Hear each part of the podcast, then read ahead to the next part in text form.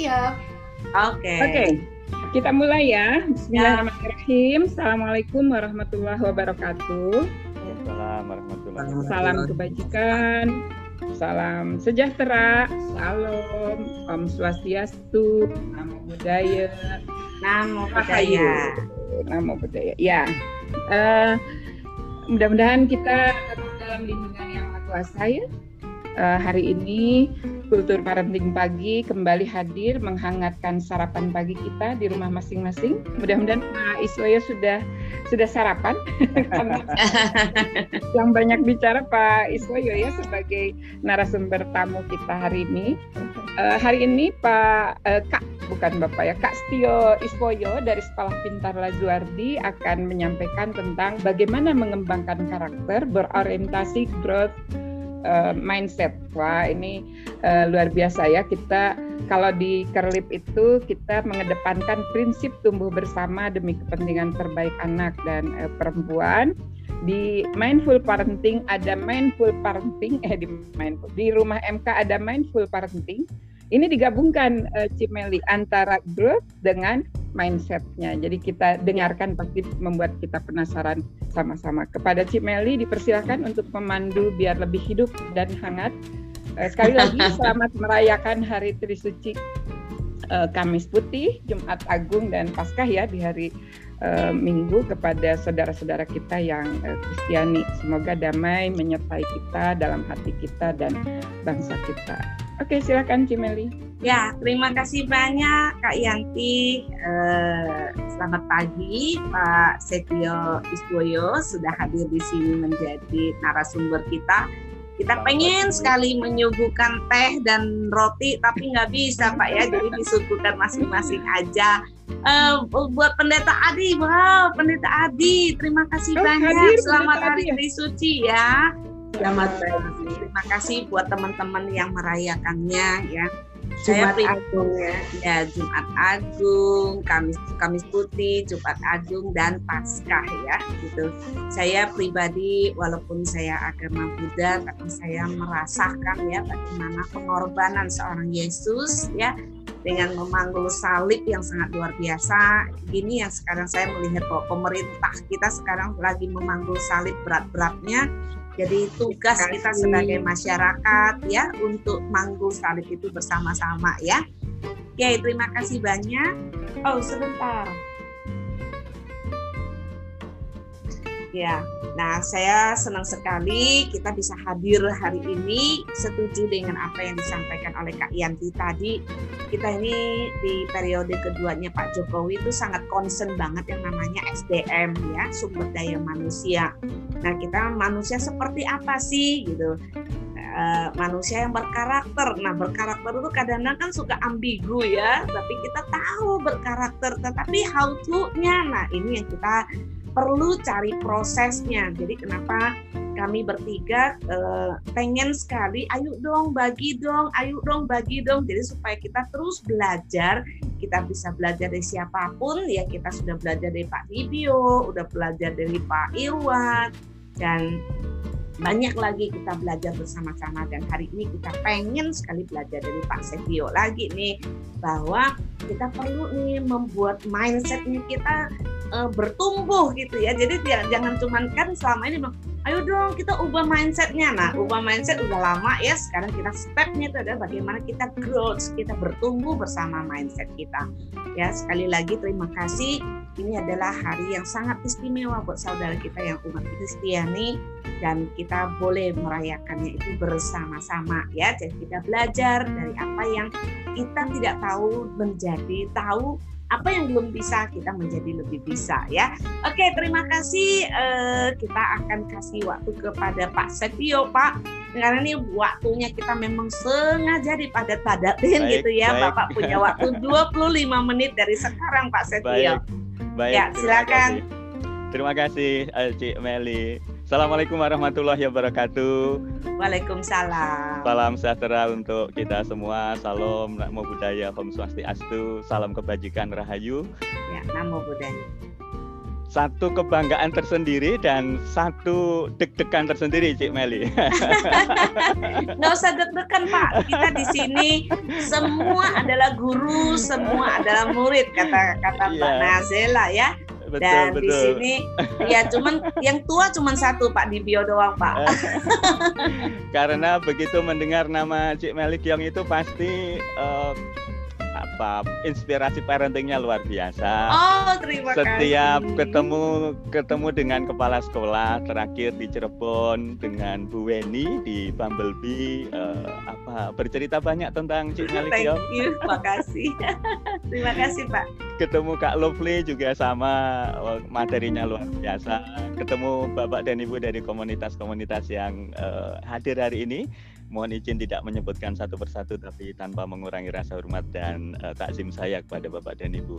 Izinkan hari ini lebih pada ingin mengambil inspirasi dari Bapak dan Ibu sekalian karena terus terang kami sendiri di sekolah bahkan di uh, yayasan barangkali sebagaimana Cik Meli dan uh, Kak Yanti tadi sampaikan selalu berusaha agar anak-anak memiliki karakter yang hebat, karakter yang mudah-mudahan itu menjadi bekal di kelak kemudian hari. Nah, izin uh, memperkenalkan diri karena konon katanya tak kenal maka tak nyumbang. Mudah-mudahan setelah kenal banyak sumbangan Bapak dan Ibu ya. Iya, makasih Pak. Ya, Cik Meli saya biasa dipanggil Pak Is uh. Ah, ya, tentu hari ini menjadi kesempatan yang luar biasa. Sudah lama dengar nama Kak Lovely, teman-teman di uh, Kultur Parenting, tapi baru hari ini berkesempatan untuk hadir. Mudah-mudahan nanti bisa uh, secara rutin bisa menjadi bagian dari uh, Kultur Parenting. Terima nah, kasih banyak Pak Is. Terima kasih Cik Meli. Bapak dan Ibu, sehari-hari saya bersama teman-teman di uh, ini nomor kontak saya mohon izin uh, WA dengan WA, email dengan email, miss call dibalas dengan miss call. Jadi kalau ada miss call masuk dibalasnya dengan miss call Bapak Denny. Karena nggak mau rugi, jadi dibalasnya dengan miss call ya. Nah, Bapak dan Ibu diberi kesempatan untuk mengelola tahun ajaran ini eh, SMA Pintar Laswadi yang harapannya menjadi salah satu jawaban dari pandemi ini memerlukan satu pendekatan sekolah yang berbeda dan sebenarnya ini sudah kami bayangkan akan terjadi beberapa masa yang akan datang tapi ternyata pandemi mempercepat proses itu. Jadi uh, kami uh, sekolahnya modelnya empat hari uh, online satu hari tatap muka dan satu hari tatap muka itu digunakan untuk mengembangkan karakter anak-anak dan bimbingan karir.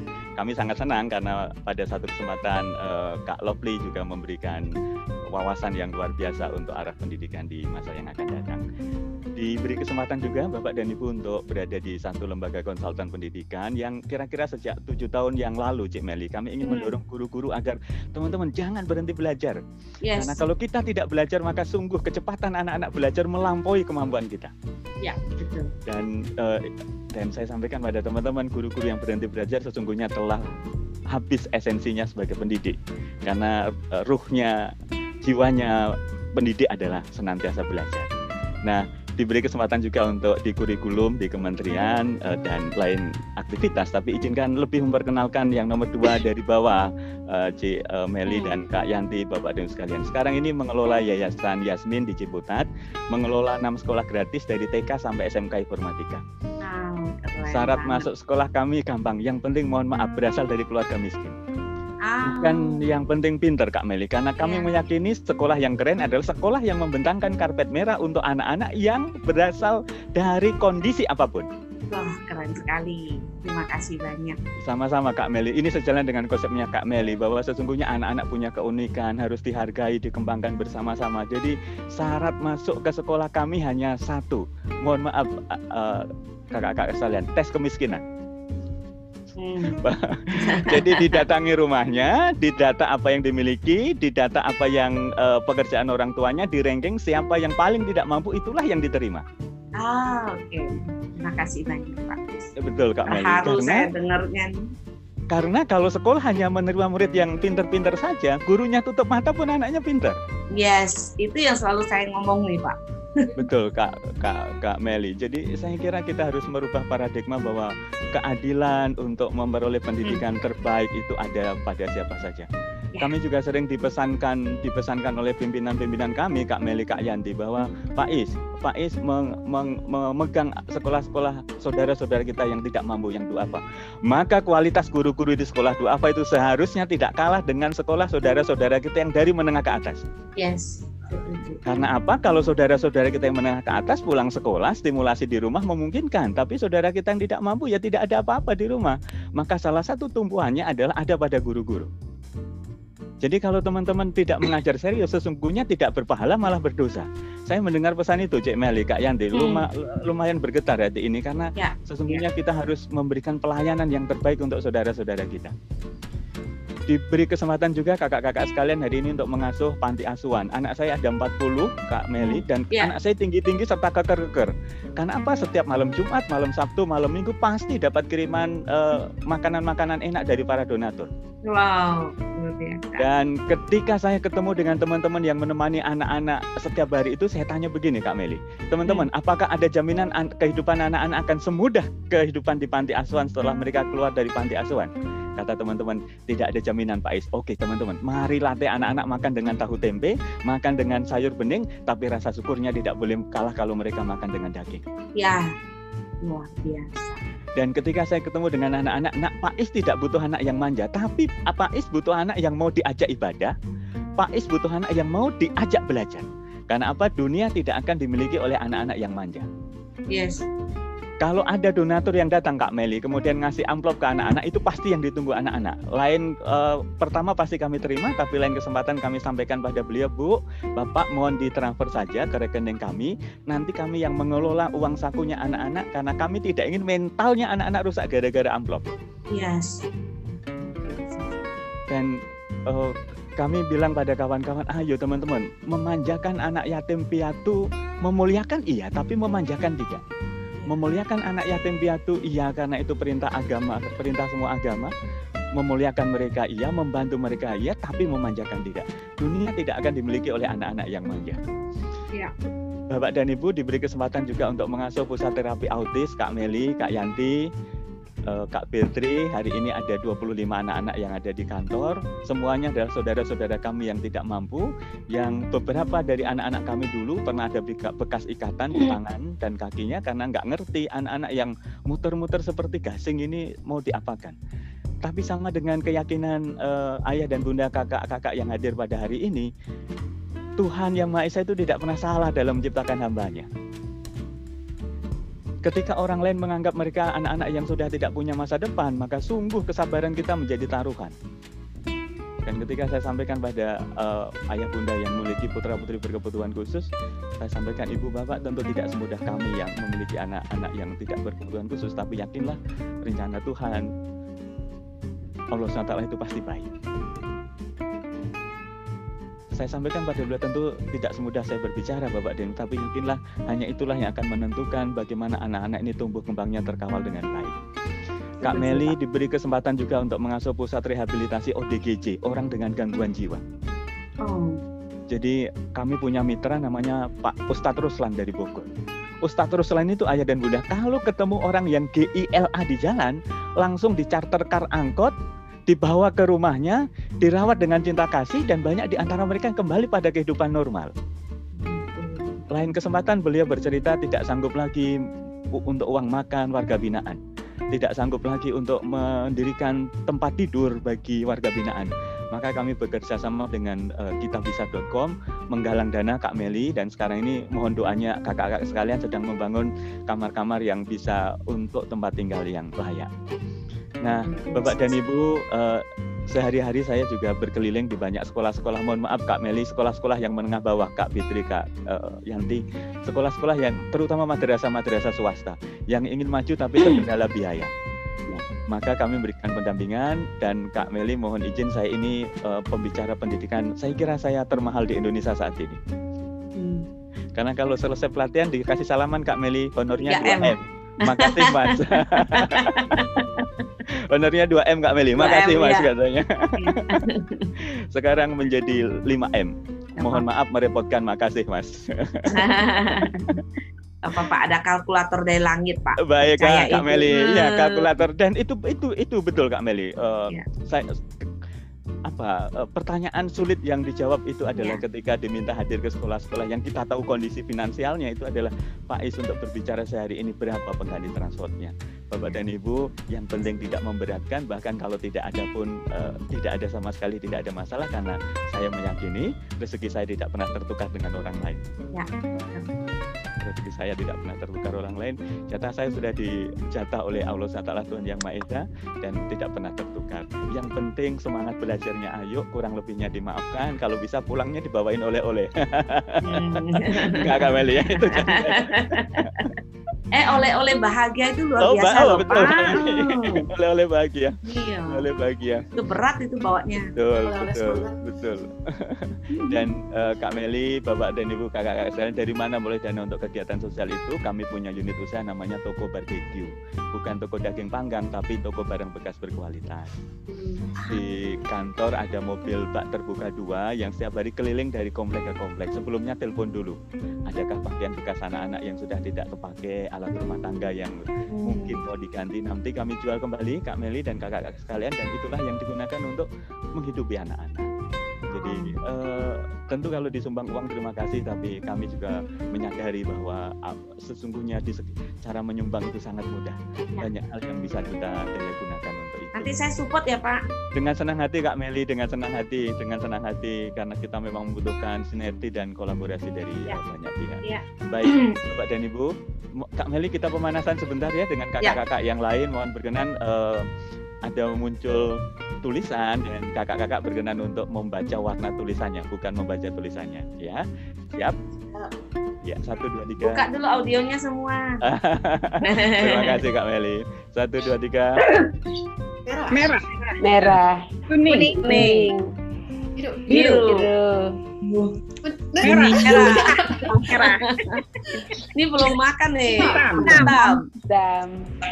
Kuning. Kuning. Kuning. Merah. Merah. Hitam. Biru. Biru. Merah. Merah. Hitam.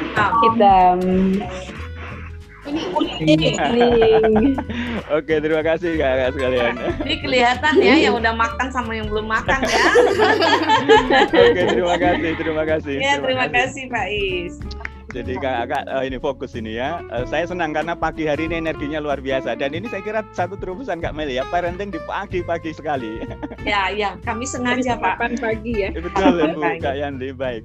Bapak Dandu mohon berkenan uh, saya ingin mengajukan pertanyaan tapi yang pertanyaan perjawab, uh, pertama tidak perlu dijawab. Anak itu anugerah atau bukan? Pasti anugerah. Pertanyaan kedua Bapak dan Ibu mohon dituliskan di chat. Anak kita itu lebih banyak memberi atau meminta? Memberi. Nah, terima kasih Kak Yanti. Biasanya kadang-kadang kalau kita ajukan ini pertama kali jawabannya dua antara memberi dan meminta supaya apa? Tengah-tengah. Iya betul bapak dan ibu. Saya selalu menyampaikan pada teman-teman bahwa kalau anak kita anugerah maka sungguh jawaban kedua itu anak kita banyak memberi. Setidaknya memberi apa? Memberi optimisme, kehangatan, kehangatan, kebahagiaan, betul Kak Meli, betul. Bahkan juga kesabaran Kak Meli. Ya, ya, memberikan kita, kita ke, ya, latihan untuk kesabaran. mempraktekkan kesabaran. Praktekkan. Wah, itu kebaikan yang luar biasa tuh. Betul. Bapak dan Ibu. Maka, nah, kita juga sering saya, saya kira saya tidak ingin terlalu dalam membahas ini karena ini ahlinya Kak Meli, ahlinya Kak Lovely, ahlinya oh, Kak tentang soal teknologi ini. Oh. Ya, masih ingat? Uh, Mohon maaf tolong di unmute dulu dong yang lain. Eh tolong di mute dulu dong. Ya silakan Pak Is. Terima kasih Kak Meli.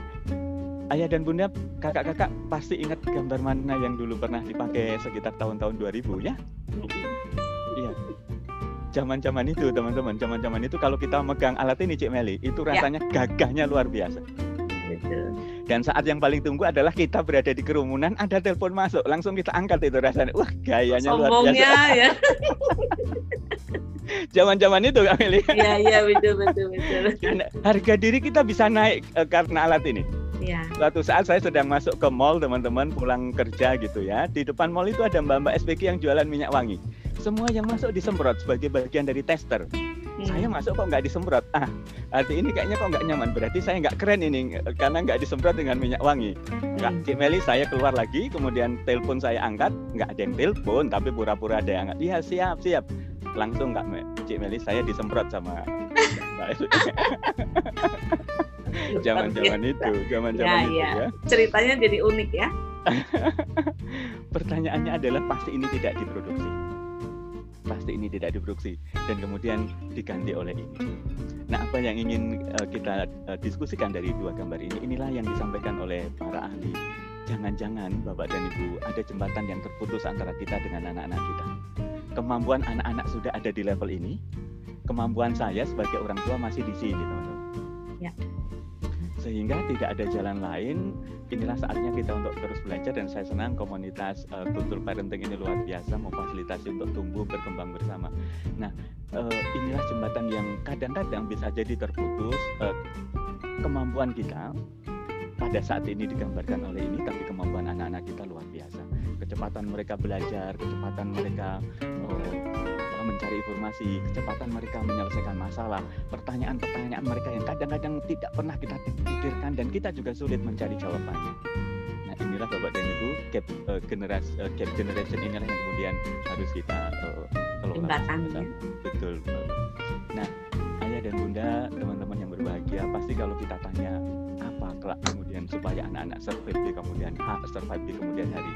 Pasti ini juga sering menjadi kajian-kajian kita akhlak karakter yang mulia sikap sosial yang kuat sikap sosial yang kuat. Oh, saya selalu bilang pada anak-anak begini Cik Melina ini anak-anak SMK yang mau lulus semuanya berasal dari keluarga tidak mampu.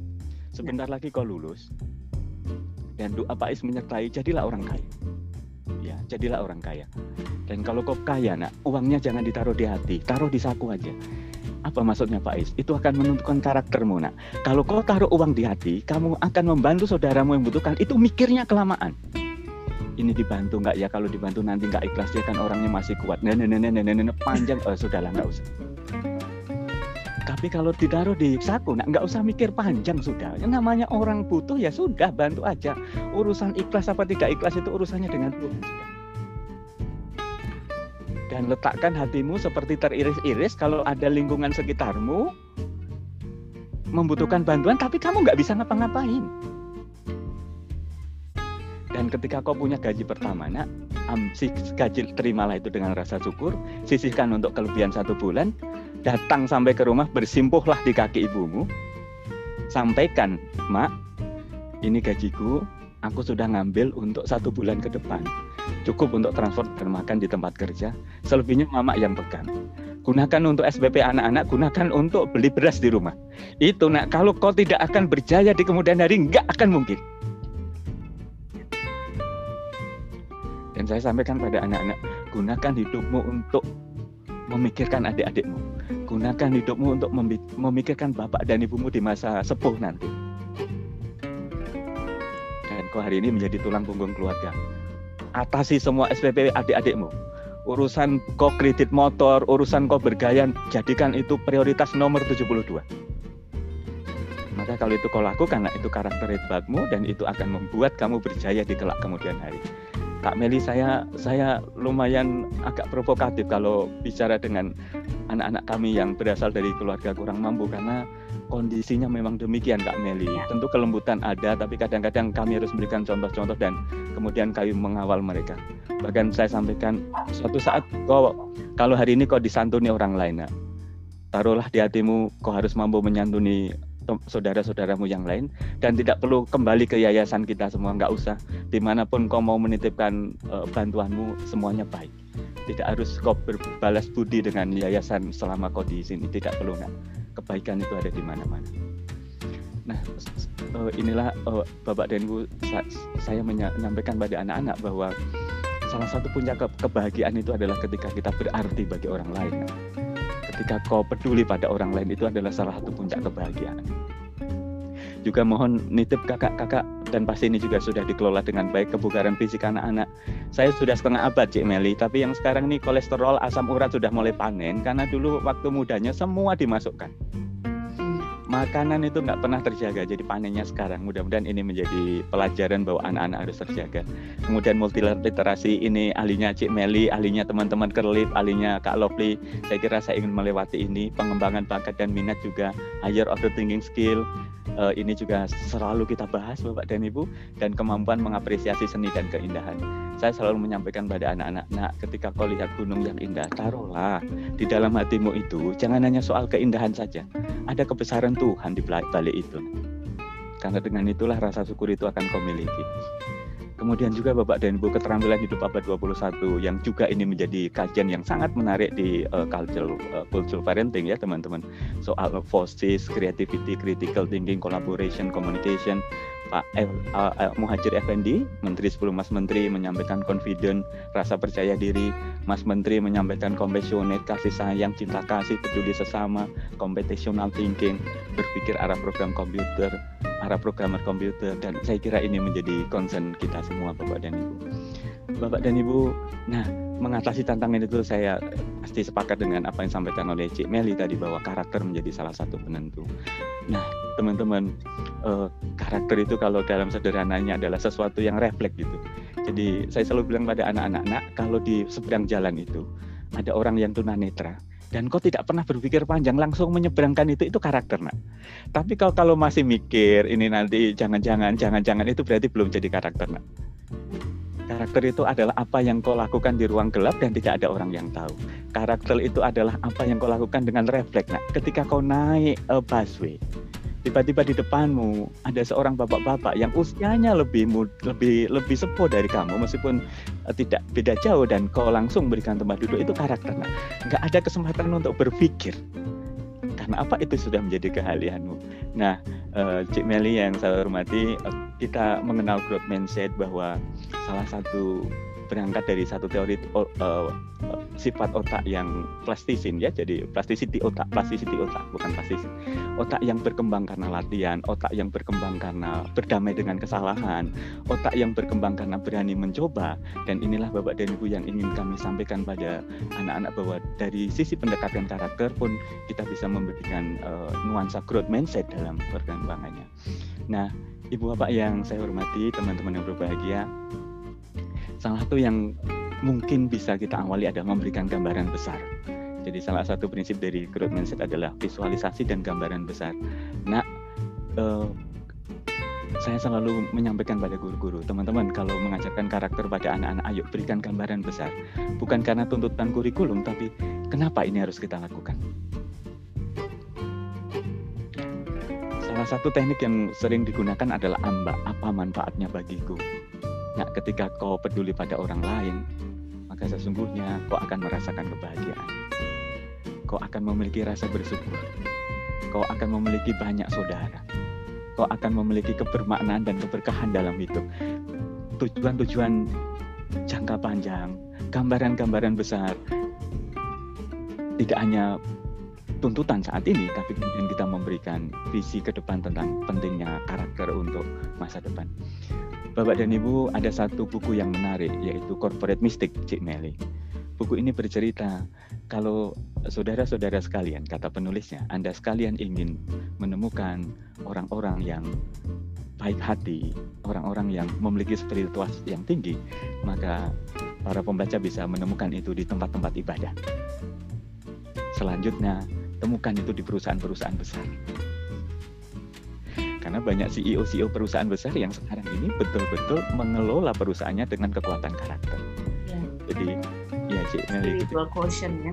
Betul, betul Cik Meli. Jadi temukanlah kekuatan karakter itu uh, di tempat-tempat ibadah, di perusahaan-perusahaan, di komunitas-komunitas, di sekolah-sekolah, di pusat-pusat pemerintahan dan saya kira itu betul kata Cik Meli tadi uh, Pak Jokowi memberikan concern yang luar biasa untuk uh, penguatan karakter dan sekarang profil pelajar Pancasila juga sedang ya. dikembangkan dengan sangat baik. Ya. Saya kira Cik Meli, Kak Lovely juga, Kak, Kak Yanti juga uh, Kak Petri terlibat di uh, entah itu dinas akademik maupun di pelatihan-pelatihan yang uh, disiapkan oleh Mas Menteri dan ini harapan besar untuk kita semuanya. Ya. Kakak-kakak sekalian, uh, ya salah satu prinsip dari uh, growth mindset adalah berani mencoba itu baik, berani mencoba itu baik kalau salah satu deterjen mengatakan berani kotor itu baik, maka dalam pengembangan belajar apa pun berani mencoba itu baik. Kesalahan yang diterima, kesalahan yang dikelola, kesalahan yang dicarikan jalan keluar, ternyata riset growth mindset juga mengatakan itu akan menstimulasi tumbuh kembang otak anak-anak.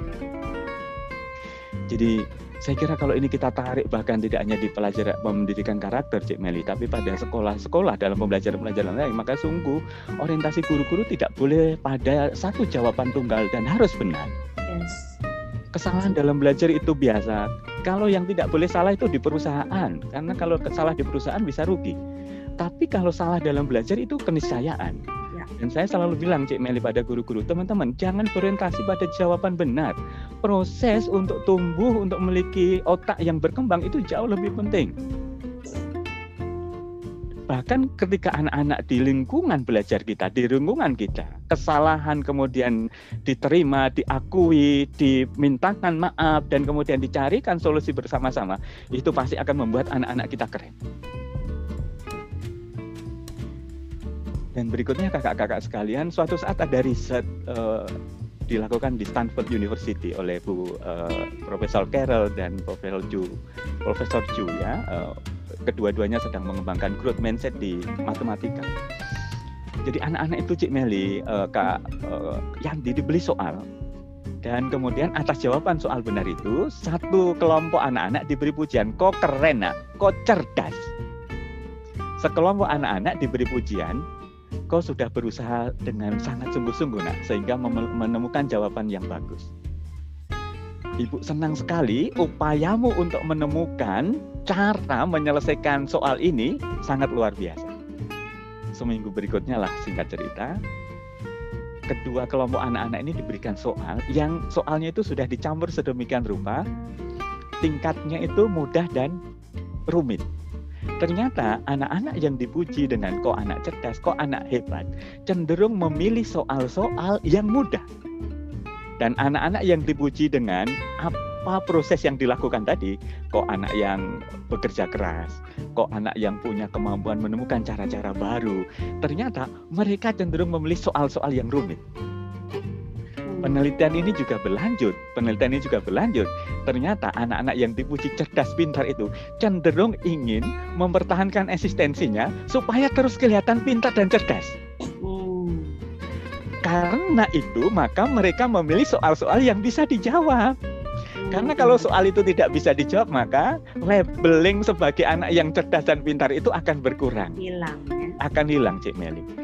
Artinya teman-teman, dalam pendidikan karakter, kemampuan kita memuji, kemampuan kita memberikan respon yang positif pada anak-anak, kemampuan kita menjelaskan progres dan proses yang dilakukan anak-anak sangat menentukan dibanding sebatas menyampaikan keren, hebat, pintar.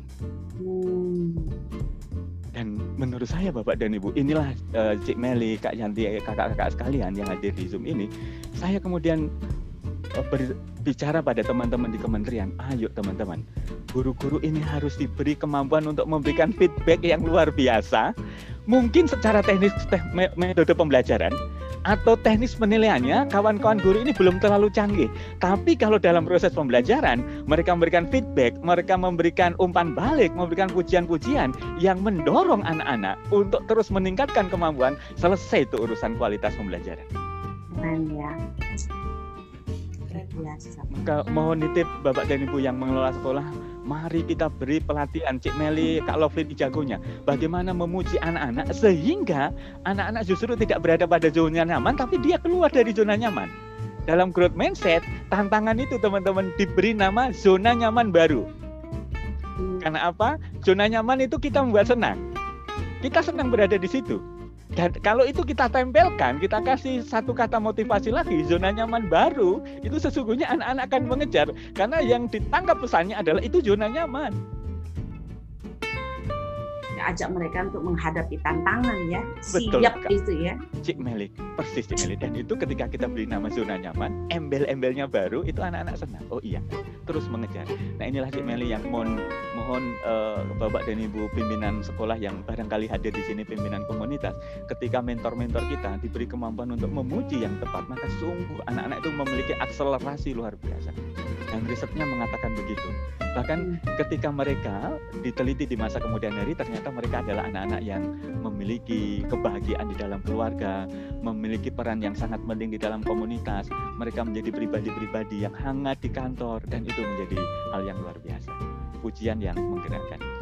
Mohon izin lima menit ke depan saya ingin mengembalikan ke Cik Meli waktunya. Ya tentu saya kira ini ahlinya Cik Meli, Kak Lovely dan teman-teman di komunitas. Saya tidak ingin uh, terlalu banyak di sini, tapi setidaknya uh, storytelling itu menjadi bagian penting Bapak dan Ibu. Quote itu penting. Ada satu quote yang baru saja saya buka Cik Meli. Itu kira-kira begini. Kehidupan yang layak dilakukan adalah kehidupan yang memberikan pelayanan terbaik dan uh, manfaat terbaik bagi lingkungan. Oh, membaca itu rasanya. Oh, Pak Is saja masih berasa orang Pak Is sudah melakukan semuanya. Enggak, Cik Meli, enggak, enggak, enggak. Masih jauh, Cik Meli, masih jauh. Masih banyak belajar, Cik Meli. Tapi ketika kita membaca satu quote yang itu bisa menyentuh hatinya anak-anak, itu jauh lebih lebih kena hatinya anak-anak dibanding ceramah kita yang panjang lebar panjang ya. Panjang lebar ya. Bahkan kita perlu mencari quote-quote yang sesuai dengan sesuai dengan anak-anak ada anak-anak di Surabaya tuh Cik Meli yang punya quote begini kalau bisa sukses di usia muda ngapain nunggu usia tua? Bayangkan dan mereka bekerja keras untuk itu sih ya. bahkan mereka bisa bilang ke orang tuanya begini Pak Mah aku lulus SMA Mama sama Ayah nggak usah khawatir biaya kuliahku aku mau berjuang. Mama sama Ayah ikuti aku dengan doa. Bayangkan dengar kata-kata itu aja nangis kita sih ya betul. Artinya kadang-kadang kata-kata sederhana itu bisa mengubah hatinya anak-anak. Bahasa-bahasa apalagi kalau itu kita kaitkan dengan nilai-nilai keagamaan kita, wah keren sekali, ya. keren sekali, ya keren sekali. Baik-baik di antara uh, kita adalah yang paling bermanfaat untuk orang lain. Quote-quote semacam itu, sih pesan-pesan, pesan-pesan, eh, pesan-pesan ketuhanan semacam itu, kalau kita jadikan sebagai bagian dari mengembang karakter anak-anak pasti dampaknya akan luar biasa. Bapak dan Ibu tentu keteladanan uh, simulasi keteladanan pasti ya. Bapak dan Ibu saya punya uh, atasan di kantor itu yang sering bilang begini, Cik. Pak Is siapkan um, mainan yang non toksik, jumlahnya kira-kira 50 bungkus. Kemudian uh, uh, jangan dibungkus dulu, nanti saya akan nambah buku cerita anak-anak dan uang saku. Saya tanya, untuk apa Pak? Iya, hari Minggu lusa saya mau ngajak anak-anak dan ponakan-ponakan untuk ke rumah sakit pemerintah Bangsal Anak kelas 3. Itu zaman-zaman belum ada BPJS ya, Cik ya. Waktu ya, itu ketika ya, pelayanan ya. rumah sakit mungkin belum sebaik sekarang. Ya. Saya tanya, dalam rangka apa Bapak? Ingin ngajarkan anak-anak dan ponakan-ponakan untuk memiliki rasa syukur.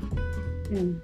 Saya pasti bisa mengajarkan pada anak-anak, nah syukur itu ketika kamu bla bla bla bla bla. Tapi kekuatannya tidak akan maksimal dibanding ketika saya ngajak ke bangsal anak rumah sakit kelas 3 di situ banyak anak-anak dari keluarga kita yang tidak mampu selangnya ada di mana-mana di bawahnya itu emak sama bapaknya uh, tidur entah tidak karuan dan ketika kita tanya adakah uang untuk makan hari ini, mereka akan menjawab tidak ada. Maka hari ini saya ingin ngasih anak-anak dan ponakan untuk memberikan kado ini sebagai rasa syukur. Dan ketika pulang nanti saya bilang, nah kalau hari ini kau tidak syukur dengan apa yang ada di rumah, entahlah dengan cara apa ayah harus mengajarkan lagi rasa syukur itu. Keren Pak. Oke Pak. ini waktunya, aku pengen banget kita dua jam sama Pak Is ya Pak. Gitu. Tapi karena waktunya juga ya. Siap, ya. siap Kak Meli. Ini sudah selesai kah atau? Iya, saya mohon waktu tiga menit lagi ya Kak. Oke, oke, ya. Terima kasih Pak Is. Ya. Baik, mohon izin. Nah, tentu terakhir Bapak dan Ibu nilai-nilai karakter inilah yang kemudian harus kita prioritaskan. Masing-masing kita pasti punya prioritas dan uh, mohon izin untuk menyampaikan beberapa hal, uh, Cik Meli. Tentu jujur sudah tidak bisa kita tawar-tawar lagi teman-teman. Peduli pada uh, sesama saudara kita tanpa membedakan apa pun, teman, tanpa membedakan apa pun. Karena semua kita ini bersaudara. Bapak dan Ibu, Cik Meli, saya ini belajar karakter itu salah satunya dari pimpinan perusahaan kami, pimpinan yayasan kami, Cik. Ya. Beliau tahun 2005 itu terpilih menjadi pimpinan perusahaan terbaik di Indonesia. Dan kalau beliau uh, sering canda sama kita itu begini, teman-teman kalau lihat dompet saya kata beliau, teman-teman pasti masanya berkata-kata, berkaca-kaca, nggak ada isinya kan? Karena apa? Yang masuk ini ya, ini ini inilah cara Tuhan untuk menjadikan saya dan keluarga menjadi jalan untuk membantu orang lain. Nggak ada ya. yang kemudian di apa ya untuk bermewah-mewah. Suatu saat beliau mendapat beliau mendapat uh, panggilan dari si, uh, dari komisaris uh, Cik Meli ya. bahwa jatah mobil yang satu M ini boleh diambil untuk tahun aja, untuk tahun ini. Kata beliau, maaf Bapak, saya sudah memutuskan dengan bagian keuangan, saya ngambil mobil yang 200 juta saja. Karena nyamannya kendaraan itu bukan di harganya, nyamannya kendaraan itu di hati. Biarlah kelebihan uang nanti digunakan perusahaan untuk barangkali kalau boleh mengizinkan untuk membantu orang-orang lain. Luar biasa ya. Jadi dan ketika beliau terpilih menjadi pimpinan perusahaan terbaik itu, sih, salah satu indikatornya adalah indeks kebahagiaan karyawan. Yes. Bukan karena untungnya perusahaan yang besar, tapi karyawan ditanya bagaimana kebahagiaan. Oh ya, kami merasa dijadikan sebagai anggota keluarga, kami dihargai. Bahkan ketika pimpinan-pimpinan kami itu minta meminta memerintahkan pada kami, itu selalu menggunakan maaf, tolong, permisi, terima kasih. Itu ajaran-ajaran kita. Ya. Yang saya selalu bilang pada guru-guru PAUD, guru-guru SD, ayo teman-teman, ini kalau anak kita bisa terpatri, nanti kalau jadi bos di perusahaan, kalau minta kopi pada timnya di bawah, nggak pernah to the point tapi selalu mengatakan sekiranya tidak memberatkan boleh Pak minta tolong disediakan secangkir kopi kebayang ya kepimpinan lakukan. Kebayang, ya. Cik Meli, Cik, ke, ke, kebayang. Kemudian juga rasa percaya diri, kesederhanaan, kesederhanaan. Cik Meli, Bapak dan Ibu, saya berasal dari kampung, sebuah kota kecil di Pati, Jawa Tengah, dan saya punya kawan-kawan yang dulu merantau bersama-sama, Cik Meli. Hmm. Dan kami tahu kehidupan kami sama 11-12 dari keluarga sederhana merantau ke Jakarta karena doa dan dukungan orang tua salah satu kawan saya itu bilang begini, Mas Is, anakku ini kalau make sepatu nggak 2 sampai 3 juta nggak mau make. Saya sampaikan begini, Mas, kita ini orang kampung, Mas. Kalau hari ini kita tidak bisa mengajarkan kesederhanaan karakter pada anak-anak, rasanya ada yang hilang dari hidup kita ini. Ya. Nitip ya Mas, saya bilang sampaikan pada ponakan-ponakan jangan meletakkan harga diri pada merek, jangan letakkan harga diri pada bajumu, tapi letakkan harga diri pada kedekatanmu pada Tuhan, karaktermu yang hebat dan manfaatmu bagi lingkungan. Yes. Nah ini ini saya kira kesederhanaan ini barang, barangkali menjadi penting dan saya kira pimpinan-pimpinan pimpinan-pimpinan kita, mentor-mentor kita, pemuka-pemuka agama kita juga menyontohkan hal yang semacam ini. Dan kemudian kerendahan hati, saya kira ini Bapak dan Ibu saya selalu menyampaikan pada anak-anak, nak di atas langit ada langit. Kemudian eh, kerendahan hati itu kunci kebahagiaanmu. Belajarlah dari mana saja, dari siapa saja, hargai setiap orang dan kalau itu kamu lakukan yakinlah kau akan bisa terbang tinggi terima kasih Cik Mali okay, kakak-kakak sekalian. Mohon maaf lahir batin. Terima kasih banyak Pak Is. Cimeli sampai terpana iya saya betul-betul uh, ya ini mungkin boleh di di, di itu ya di share lagi ya Pak Is ya biar saya bisa melihat wajah-wajahnya teman-teman ya. Siap. Ya benar-benar saya kayak kehabisan kata-kata banget gitu ya Pak Is gitu.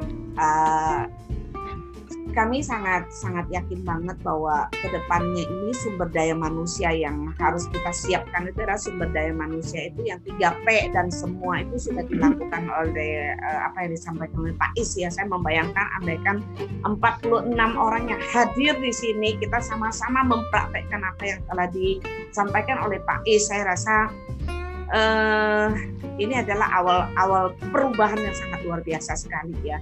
P pertama itu ya bagaimana membangun people-nya Pak. People-nya itu ya dia coba bayangkan kalau karakter manusia di Indonesia ini punya kejujuran, penuh kepedulian, punya rasa percaya diri bahwa saya ini adalah bangsa Indonesia ya, saya ada warga negara Indonesia, punya kesederhanaan dan rendah hati ya Nah itu kalau karakter-karakter itu sudah ada, ya, itu saya yakin banget itu akan luar biasa sekali. Terus yang ketiga ya, ketika eh, yang P yang kedua itu juga juga di, sudah disampaikan ya, yang P yang kedua itu bagaimana kita membangun eh, manusia yang peduli terhadap planet. Ya terhadap planet tadi bisa mengumpulkan barang-barang yang tidak terpakai ya.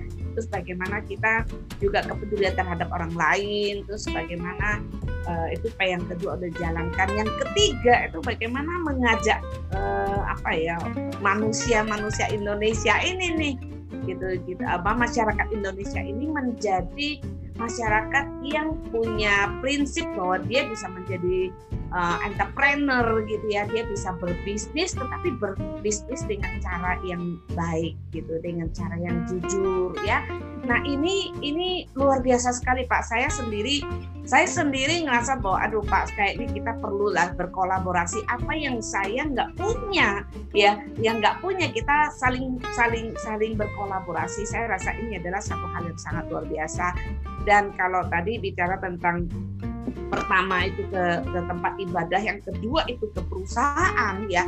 Memang betul sekarang ini kita lihat begitu banyak anak-anak muda ya kalau kita mau membuka hati kita ya, membuka mata dan hati kita untuk belajar.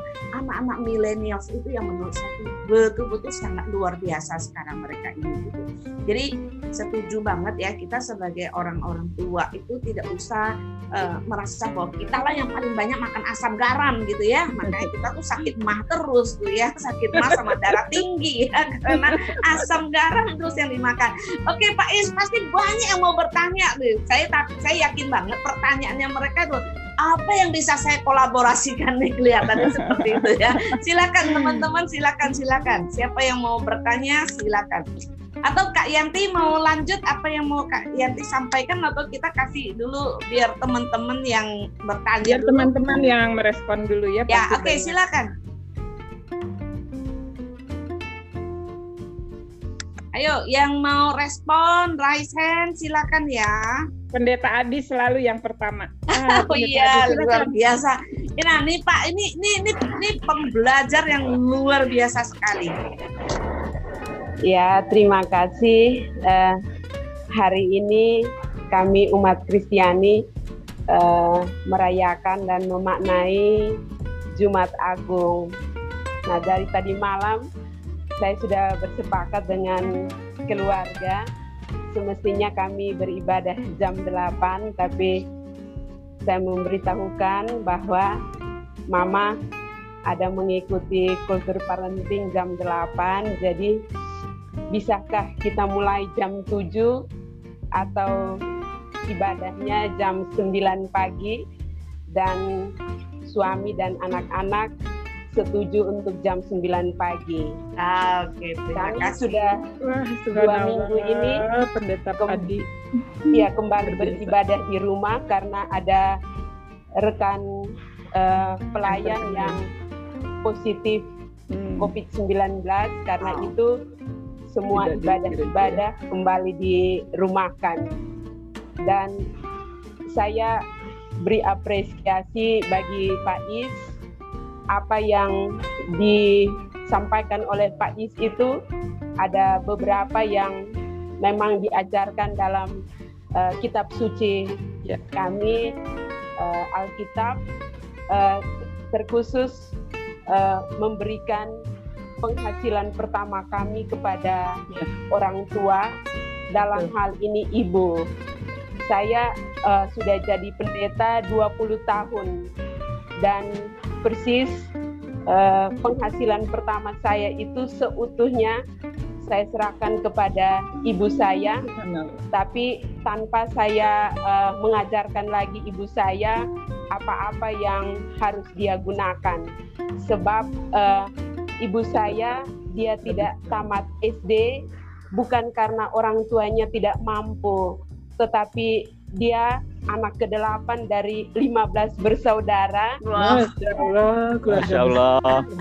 Orang tuanya minta dia berhenti sekolah di kelas 3 SR supaya dia bisa menjaga adik-adiknya karena uh, ibu bapaknya juga istilahnya uh, bekerja bekerja dengan jual hasil bumi. Di tahun 1950-an gitu uh, dan karena itu dia uh, mengajarkan banyak hal kepada kami lima orang anak dan saya betul-betul terinspirasi dengan dia. Dan uh, seluruh gaji pertama saya itu saya serahkan kepada dia. Dan dia yang menyisihkan bagi saya uh, untuk uh, sebulan itu kira-kira kebutuhan saya apa. Dan selanjutnya saya yang mengelola. Dan apa yang Pak sampaikan ini beberapa hal selain yang penghasilan pertama, ada banyak juga yang diajarkan di dalam uh, pengajaran agama yang di, saya terima ketika saya kecil dan juga uh, sampai dengan sekarang juga saya mengajarkan kepada anak-anak. Nah, ya, saya apa Pak uh, Pendeta Adi biar ya, cepet ya, ya soalnya ya, waktu minta, kita. Minta maaf. Jadi pertanyaan saya uh, enam sekolah yang dirintis dengan uh, apa? Uh, buat buat kaum miskin itu, itu tadi ya. Kira-kira ya. apa tantangannya dan apa uh, apa ya dorongan yang membuat uh, Bapak dan teman-teman mendirikan sekolah itu. Terima kasih. Terima kasih. Terima kasih banyak Pendeta Adi. Mohon maaf ya. Oke, silakan Pak Is jawabnya ya. singkat. Iya, terima kasih uh, Cik Meli, uh, Pendeta Adi. Saya hati saya seperti berdegup kencang mendengar apa yang disampaikan Pendeta Adi tadi. Ya. Keren sekali dan kebijaksanaan orang tua kita itu luar biasa. Nggak susah, bisa susah kita... nggak bisa untuk di. Dan ketika dulu orang tua kita kita selalu minta apa-apa, orang tua itu bilangnya ada bapak dan ibu. Hmm. Ada. Padahal di balik itu setelah dewasa kita tahu orang tua kita bekerja keras untuk itu. Tapi di mata kita orang tua kita itu selalu menunjukkan rasa optimisme, rasa bisa, semangat berhasil, semangat bisa itu luar biasa kita belajar dari orang tua. Pendeta Adi tentu selamat uh, Jumat Agung, selamat Paskah, sehat, berkat menyertai uh, Pendeta Adi dan juga para jemaat. Bapak dan Ibu, tantangannya Pendeta Adi adalah kita butuh waktu yang lebih lama untuk merecovery karakternya anak-anak. Ya. Jadi karena saudara-saudara kita yang berasal dari keluarga tidak mampu itu mohon maaf cenderung bebas nilai. Maka mohon maaf Cik Meli kata-kata O2N B390 minyak B, B, E, O gitu ya. itu, itu itu ya itu keluar dari lisannya anak-anak ya sesuatu yang biasa ya. tonjok-tonjokan. Karena apa? Mohon maaf rumah juga demikian. Tidak ini ya. Tidak mensupport untuk itu. Maka tantangan terberatnya pendeta Adi adalah butuh waktu yang lebih lama untuk merecover uh, karakternya anak-anak dari kondisi rumah yang tidak mendukung dan kemudian juga sekolah harus memberikan intervensi. Termasuk juga pada orang tua orang tua anak-anak kami juga uh, kami adakan pembinaan uh, rutin. Dan tantangan berikutnya adalah rasa percaya diri pendeta Adi. Mm -hmm mereka sudah tidak untuk apa-apa wong mak sama bapak aja cuma maaf sopir angkot sama uh, mohon maaf kata-katanya kurang mungkin ya uh, uh, membantu nyuci saya, dan saya anak supir angkot Ya, ya ibu. Makanya kalau itu tidak kita kelola, nah, bahwa kok harus punya mimpi, Banyak harus punya begitu. besar. Dan saya selalu bilang begini, letakkan kebahagiaan orang tuamu di kedua pundak. Nah. Betul. Kalau kau sudah setiap hari membayangkan kalau hari ini mama sama bapak susah menghidupi kami, maka kesusahan mama dan bapak itu akan saya bayar kebahagiaan di kelak kemudian hari. Ya, berbahagialah yang masih ada orang tua ya. Betul Bapak dan Ibu dan selalu saya bilang selalu bilang pada anak-anak doa orang tuamu itu nah itu mengiringi ibadahmu. Ketika ibadahmu baik, doa orang tuamu mengikuti maka sudahlah nak masa depanmu tidak usah kau khawatirkan. Dan tantangan berikutnya uh, uh, uh, pendeta Adi tentu dari sisi pembiayaan pasti, tapi kami senang sekali bahwa inilah Cik Meli uh, sekedar curhat ini gaji gaji kami untuk seluruh karyawan yang kegiatan sosial itu 205 juta sebulan. Jangan dibayangkan Cik Meli, Pendeta Adi, Bu uh, uh, Yanti di rekening itu ada dana. Enggak sama sekali. Jumlah donatur belum cukup banyak, sinergi juga belum cukup banyak, tapi kami meyakini bahwa Tuhan itu tidak akan membiarkan kita semua berbuat baik tapi tidak ketemu jalan keluar. Kalau sudah mau kalau sudah mau gajian itu rasanya kepala ini sudah mulai ya Allah.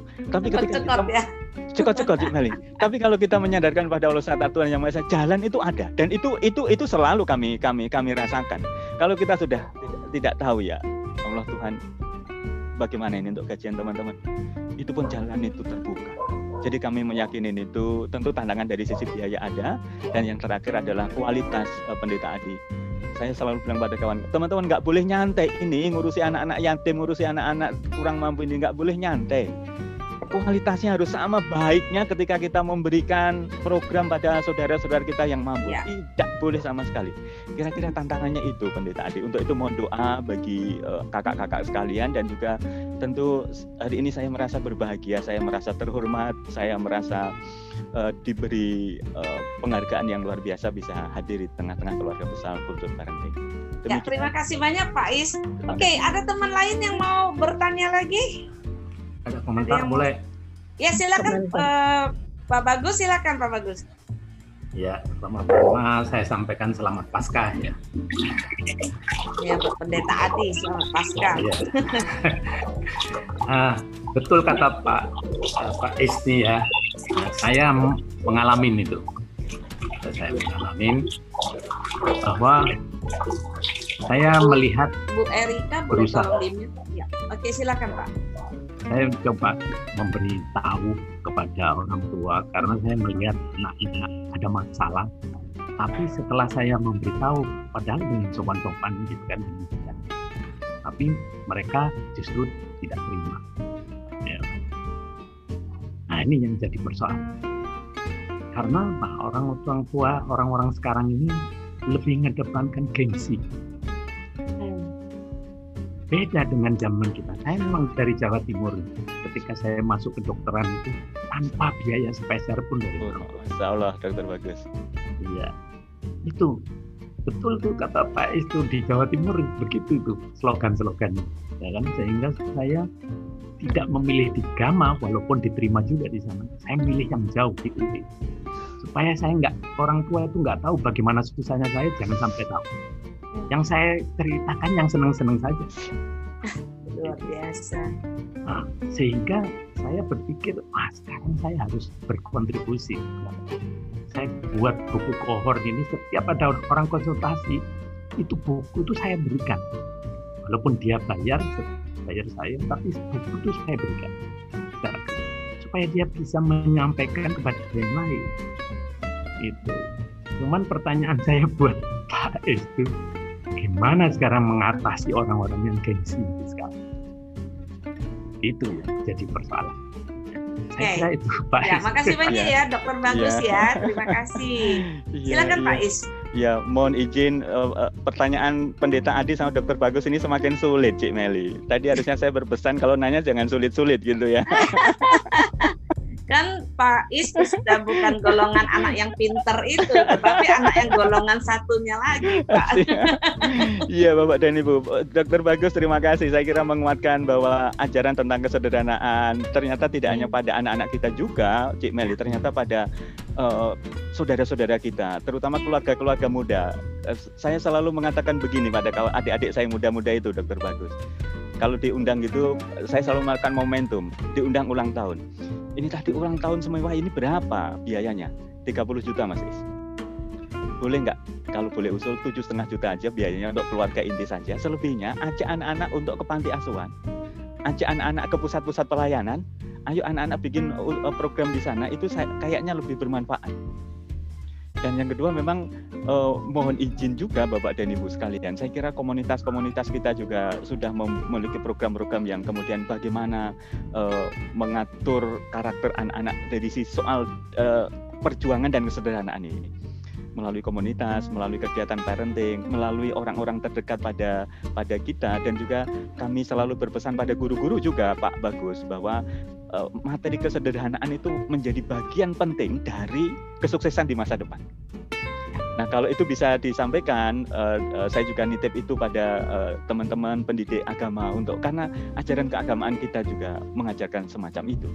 Nah, Bapak dan Bu yang saya hormati, terakhir saya ingin uh, mengambil cerita sedikit dari Oprah Winfrey yang kemudian uh, beliau punya riset itu mendekati orang-orang kaya, kolega-kolega beliau yang memiliki program liburan tahunan setiap akhir tahun Kemudian beliau mengatakan boleh nggak kalau sebagian anggaran untuk liburan tahunan ini kita kelola bersama-sama untuk berderma pada orang lain.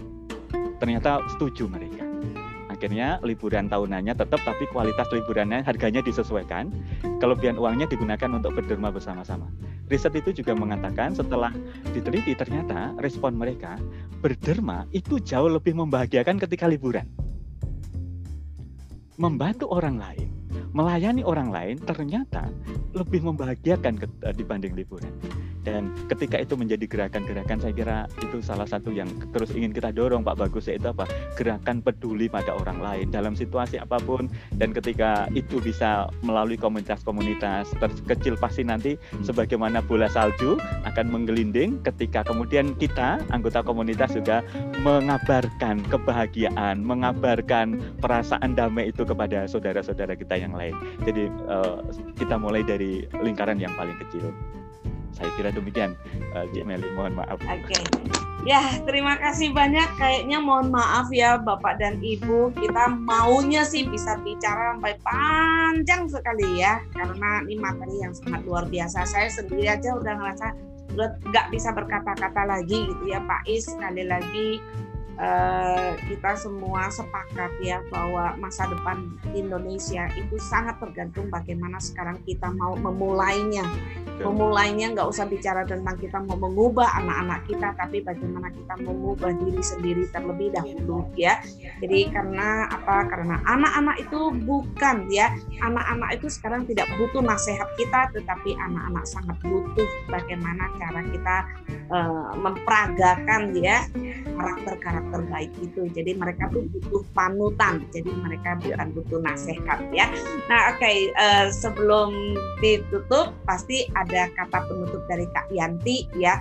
Jadi oh ya saya juga mohon ya, saya juga mohon sama teman-teman uh, saya bangga banget dengan Kak Yanti ya. Kak Yanti itu adalah orang yang sudah mempraktekkan apa yang disampaikan oleh Pak Is ya.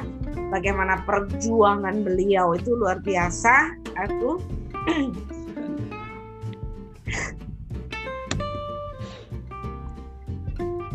Kak Yanti dalam situasi yang kurang baik karena suaminya baru saja kena stroke. Ada masalah yang lain juga.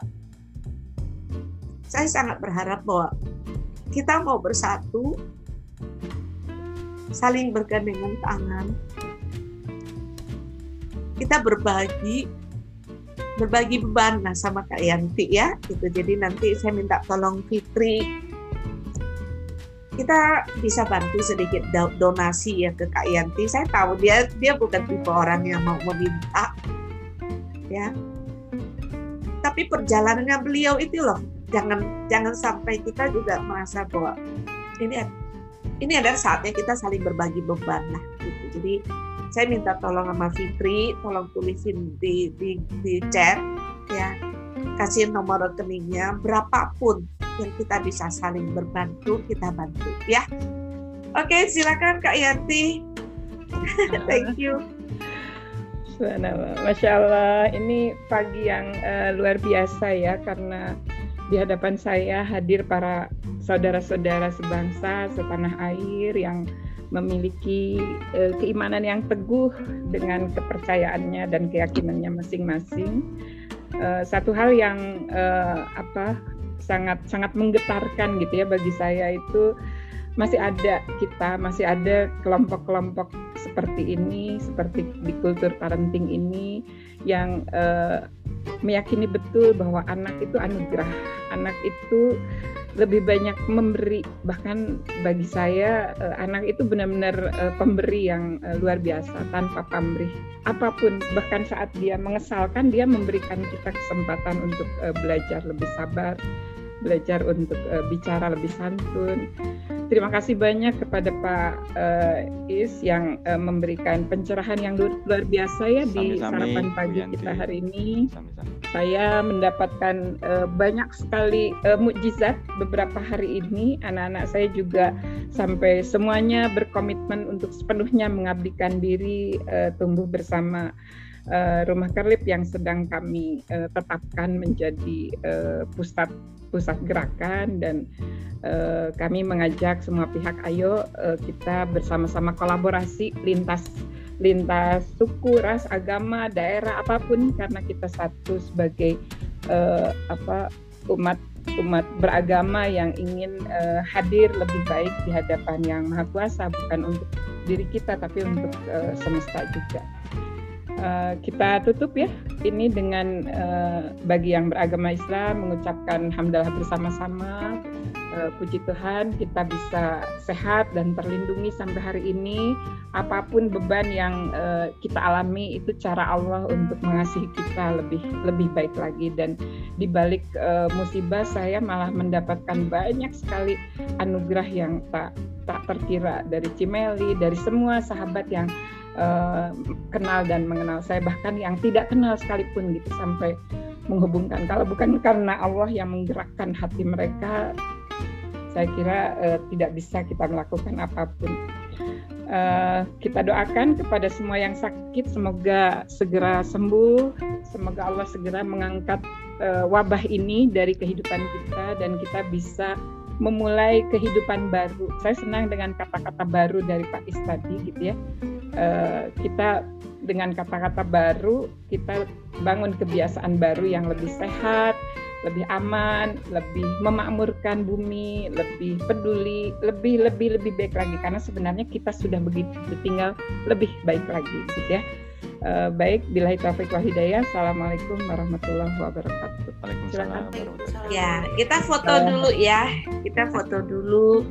Terus ya uh, Bapak dan Ibu itu kasus dua ya yang bom sama yang kemarin itu itu anak-anak menuliskan surat kepada orang tuanya permintaan maaf ya.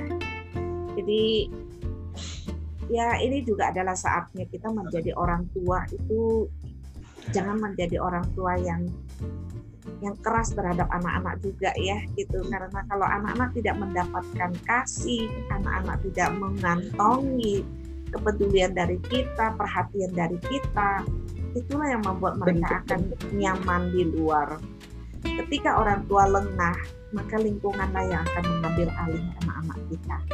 Jadi sekali lagi mari kita kembali ke rumah masing-masing, lakukan apa yang terbaik buat anak-anak kita.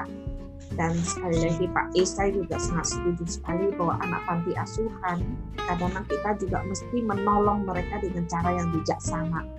Ya banyak sekali kasus-kasusnya adalah anak panti asuhan ketika mereka selalu diberi, diberi, diberi sehingga mereka tidak tahu bagaimana caranya itu berusaha, bagaimana caranya mengabdi itu tidak ada. Kadang-kadang saya menemukan ada anak panti asuhan yang biasanya dikasih makanan yang enak, begitu dia sendiri tidak punya ayah, nggak bisa dapat makanan dengan cara sendiri. Itu kita udah mengalami, saya banyak banget anak-anak panti asuhan yang diadopsi karena mau menolong mereka, tetapi di luar dia nggak bisa bertahan dan ini sangat-sangat bahaya sekali ya. Jadi sekali lagi terima kasih Pak Is. Uh, saya yakin banget ketika kita semua bersatu ya, apa pun kesulitan itu akan bisa kita atasi bersama. Sekali lagi terima kasih. Yuk kita foto dulu ya. Yuk kita foto dulu. Ya.